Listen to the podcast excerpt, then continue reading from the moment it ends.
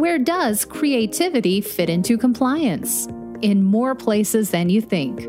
Problem solving, accountability, communication, and connection, they all take creativity. Join your hosts, Tom Fox and Ronnie Feldman, on Creativity and Compliance, part of the Compliance Podcast Network. Hello, everyone. This is Tom Fox back again with Ronnie Feldman for another uh, episode of Compliance and Creativity. Uh, Ronnie, first of all, welcome back. Hello, hello, hello.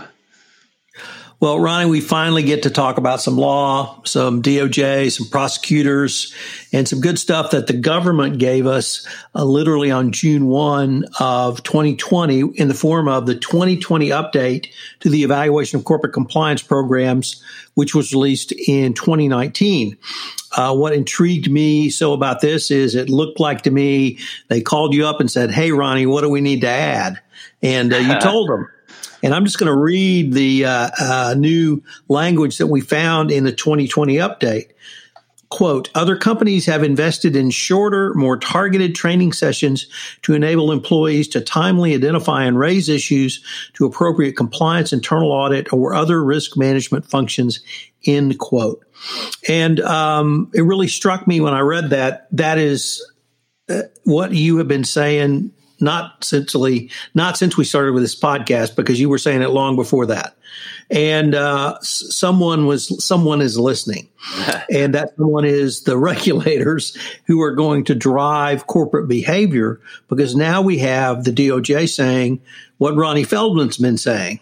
And when you have the doj saying what you've been saying and you can get in front of a potential client and say guys this is not ronnie. This is the department of justice that gets a lot of people's attention.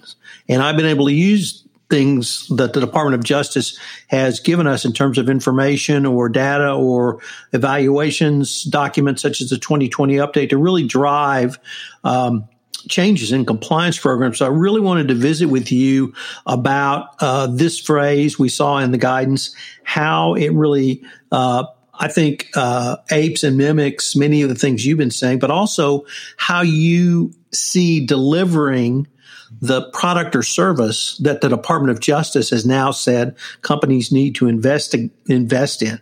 So let me just start with why you see the change in this language is so uh, significant in the government's expectation, and what's the difference between shorter training and targeted training? Yeah, well, so uh, uh, it, it, by the way, thank you for being an expert on, in this area because, like, I, I'm, I really appreciate that. You know, the way you set set this up. But truthfully, I think what the DOJ is doing here is is they're acknowledging what most successful programs have known for a long while, and hallelujah to that, which is that they're they're saying that the shorter, shorter, more frequent training and communications are more effective. I think you know, most adult learning principles have supported this. And uh, um, so I certainly can't tra- take credit from that, but I do think that what we saw coming at it from this weird, you know, comedy angle that I that I come from, you know, ten years ago is maybe we were lucky, you know, like as they say, whenever what is it? If you have a hammer, everything looks like a nail. Like we we were coming at it from a a comedy perspective. Like we know that comedy based on truth uh, is a great way to shed light on new perspectives. And um, we also know that people have short attention spans and all those things. So, you know, we ended up making content that people were like, "This is great," and the more progressive companies started using them, and um, and those progressive companies started showing better results. So, I think what have, is happening here is the DOJ is actually acknowledging what successful programs are doing. They're uh, no no disrespect to them. I think they're following, not leading in this way. But the good news is is that there's they're uh, they're telling the rest of the the world who is establishing programs or an early phase of their programs that it's not just a checks the box annual training. You got to think about short, frequent communications to surround and support that training. Training is important. I, I always I, I tend to focus on communication awareness, but the training, and this goes to the targeted part, should be short, relevant, and interesting to that audience. Communications, think of that as a separate thing, serves a different purpose. It advertises where resources are, it drives traffic to those resources and teaches them where to go. it reminds people and reinforces uh, those resources and themes. So they're acknowledging um, the comms angle in a very significant way, which is kind of awesome. The other thing I want to uh, uh, drill into is their phrases enable employees to timely identify and raise issues. This goes back to speak up culture, which we talk a lot about. Um, to me, they're shedding light saying that you need to make sure that resources are accessible and easy to use. So that means show up in more places, apps, newsletters, internet posts, email signatures. You know, let's put the hotline number everywhere. Um, and uh, we we've talked a little bit about having taglines. Let's put that uh, taglines out there so you can put it in the mouths of leadership. Um, and it's also about letting people know that those resources are safe. So, to sum up my my answer to that, as uh, you know, the targeted training, uh, sure, like let's make it relevant um, and and accessible to a particular audience. Um, we do you know little case study stories about that, so those can be used very specifically. I'll give a shout out to our friend Ricardo at Broadcat. They do a really nice job of um, making job aids that are relevant to a job function. I think those things are all super helpful. Um, I think for communications, targeting is is in some ways less important because you're trying to communicate that ethics compliance is a valuable, helpful resource, and that speaking up is something that we need to do. And I think that needs to go to everybody in short, frequent ways. So it seems to me, and, and really since I've met you, I think uh, literally at an SCCE event, and then as we partnered up for this podcast, a lot of the learning and entertainment's offerings really speak directly to shorter, obviously uh, targeted trainings and communications. And I thought this would be just a great time to talk about some of the specific offerings and really how that ties in to these DOJ concepts and how a company could utilize those trainings, not simply to, uh, engage in and engage employees, but now they've got a specific way they can show to the Department of Justice, you've said we need shorter, more targeted training. Here's our shorter, more targeted training. Here is the content of that training. Here's who it's been presented to. And then here's how they've used that going forward. I was wondering if you could kind of walk us through some of those examples. Yeah, well, I appreciate that. I, I you know, I, am chuckling to myself that hey, you know, group of comedians and improvisers actually have something to offer that uh, that the DOJ recognizes. It's just uh, just mind blowing to me. Um, but I, I, have to admit, like uh, in the ten plus years or so that I've been in this this community, I've grown really passionate about the idea of trying to shift culture and, and um, to help ethics compliance and other leadership functions to influence culture by um, promoting ethics compliance as helpful advisors and coaches and promoting speak up culture. Um, I even talk to my writers and comedian friends who sometimes are we where we're bringing you know they're, they're writing and performing these subjects for the first time, and they always take to it because when you explain to them. I mean, a lot of my, my colleagues who write, they write for commercials and they're selling, you know, they're, they'll they're they're writing about uh, toothpaste and advertising, and it's hard to get passionate about selling a product, but they can get really passionate about creating interesting, fun content that helps people do the right thing. Um, so me and my my group of comedy writers and animators and performers get really passionate about this. And I, when I look back uh, on uh, what we've built over the last four years with L&E, I realize that um, some of this is intentional and some of it isn't. Is that every service that we've created is supportive of promoting ethics compliance as helpful advisors and coaches and promoting speak up culture. Um, so breaking that down, we have short, entertaining communication awareness. Why? To raise the visibility of issues and policies and resources so that they're easy to access. That gets back directly to that DOJ statement. Show up, you know, show up in more places also use that to shift attitudes and behaviors. That's a, a, marketing and advertising thing. Communication, marketing, advertising is to shift behaviors over time. It's to you know to to to be in the atmosphere so you're constantly seeing the same thing. Um, we started doing these person on the street campaigns last year, mostly because I thought it was a fun way to deliver a policy message, and it really ties in nicely to this speak up message. So we we find that we're doing more and more and more of those kinds of programming because you're having a bottom up approach to promoting speak up from the employee base and you can do that in a in, a, in an interesting authentic fun way um, we're just launching our tales from the hotline series the reason we created that is because we wanted to show real stories uh, about what happened so you could teach on that here's what happened here's what the excuses people had. Here's why it maybe is a little bit of a gray area. Here's what happened, by the way, and here's what happened to the people. Uh, you know, maybe they got fired in this situation, maybe they didn't. Here's the resources they used. Um, so the idea of storytelling, I think, um, we find it as a great way to convey information, but I find it really it speaks directly to um, supporting a speak up culture.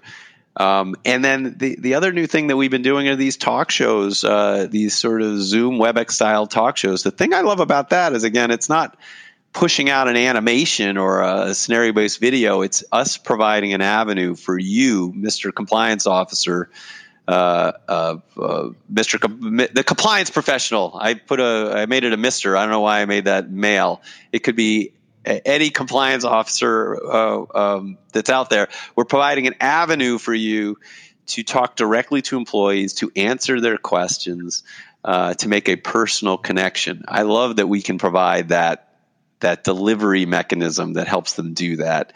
Um, and last but not least, my favorite thing in the world is improvisational training, which helps us all be more empathetic listeners, more effective communications uh, people. So, you know, inadvertently all the things that we've been able to create in L&E are supportive of short, frequent, authentic communications to support speak up culture. And um, uh, I thank you for giving me the the runway to sort, sort of talk about it, um, particularly as it relates to the DOJ. Um, what, so let me just ask you, as far as to wrap up, what are your um, do you have any other uh, takeaways about the DOJ offerings as it relates to com- communication and, and targeted training? And so this is really the point I did want to explore with you that we haven't really thought through, or at least I haven't thought through. The th- clear emphasis and theme of this update was around continuous monitoring and continuous improvement. And they talked about, the Department of Justice talked about data. Now, that's not numbers. That's not looking at your gift, travel, and entertainment spend. It is information. And they pointed to things like uh, who, not who is looking at your policies and procedures, what policies are they looking at? Where are they in the world? What geographic region? What insights can you garner from things like that? And that really leads me to, to want to explore with you the targeted and the short communications that you and L&E provide to your clients and customer base, how can you incorporate this feedback loop so that when someone sees something, uh, it, it raises a question? And how can that question not be categorized, but how can it be captured? And how can that information, if someone asks a question based upon either a communications or a training, how can that be used by a compliance officer for both monitoring their compliance program. If someone has a question, is that part of the program unclear? Is it in danger of violation? Is it uh, someone asking for information? You know, someone asking for a friend, uh, whatever it might be. But it really s- strikes me that you, you and the L and E services are, are in a unique position to help facilitate that sort of continuous flow of information because you advocate these not only targeted trainings but shorter more focused and frankly more entertaining communication. So that's really the the thing that i would actually challenge you to think about or if you've already thought about it and and really have incorporated that into part of your uh, service offerings that uh, that's something that we could uh, uh i think a compliance officer would be very interested in hearing about based upon this 2020 update yeah, well, I'll, I'll just speak to it real briefly uh, as to wrap up here. Um, again, I come back to the fact that if you look at where most compliance ethics compliance departments spend their money, they spend it on um, uh, the training aspect of it. And there's a lot of great training companies that put a lot of bells and whistles that will show you, you know, the ex- you can skip ahead. It, you know, it randomizes the the training. It'll show you if you pass the test and and and what questions they went to first and all that. And all that is valuable. But again, it only addresses the infrequent knowledge check. I think to your point, particularly uh, as bandwidth uh, is more available for companies to to use these interesting communication channels, uh, you you can show how many people accessed a policy. You can show how many people uh, uh, accessed a newsletter.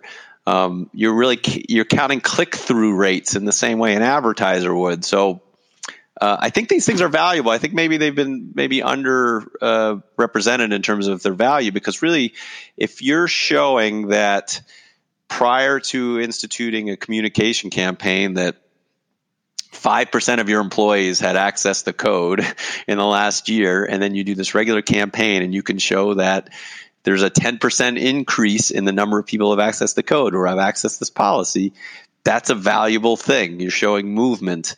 Uh, and the way you do that is by using these communication channels. You can show how many people clicked on that Yammer video that you pushed out. You can show how many people viewed that newsletter. Uh, and remember, there's the viewing of the newsletter and then the clicking through and if you do this well, you're clicking through the fun screen that says, "Hey, fun video here." So you're showing that, but then it's taking them to the video, which is next to the policy. So you're driving traffic to the policy. The obvious one that a lot of companies do already is measuring how many people contact the hotline, and so that's obviously vol- valuable. And some of the things we talked about can increase traffic to there um, as well. And and then the other, I guess, thing that's a little more intangible would be uh, how many times have you provided access for people to ask information? So these are like the town halls. So you're saying, hey, look at all these times we provided an avenue for people to ask questions to learn more. Um, I think those are just a couple ways that you can measure communication and awareness uh, and visibility of your program so you can't say that you didn't do everything that you could to make sure people were trained and, and educated. So, Ronnie, unfortunately, we're near the end of our time for this episode, but uh, it's been a fascinating exploration of not only the 2020 update, but really how I think uh, L&E uh, trainings inform what the Department of Justice is now communicating. So, uh, thanks again. I look forward to continuing the conversation. DOJ, DOJ, DOJ. Thanks for joining us for this episode of Creativity and Compliance. If you enjoyed the episode, make sure to subscribe and leave a review. This podcast is a part of the C Suite Radio Network. For more top business podcasts, visit c-suiteradio.com.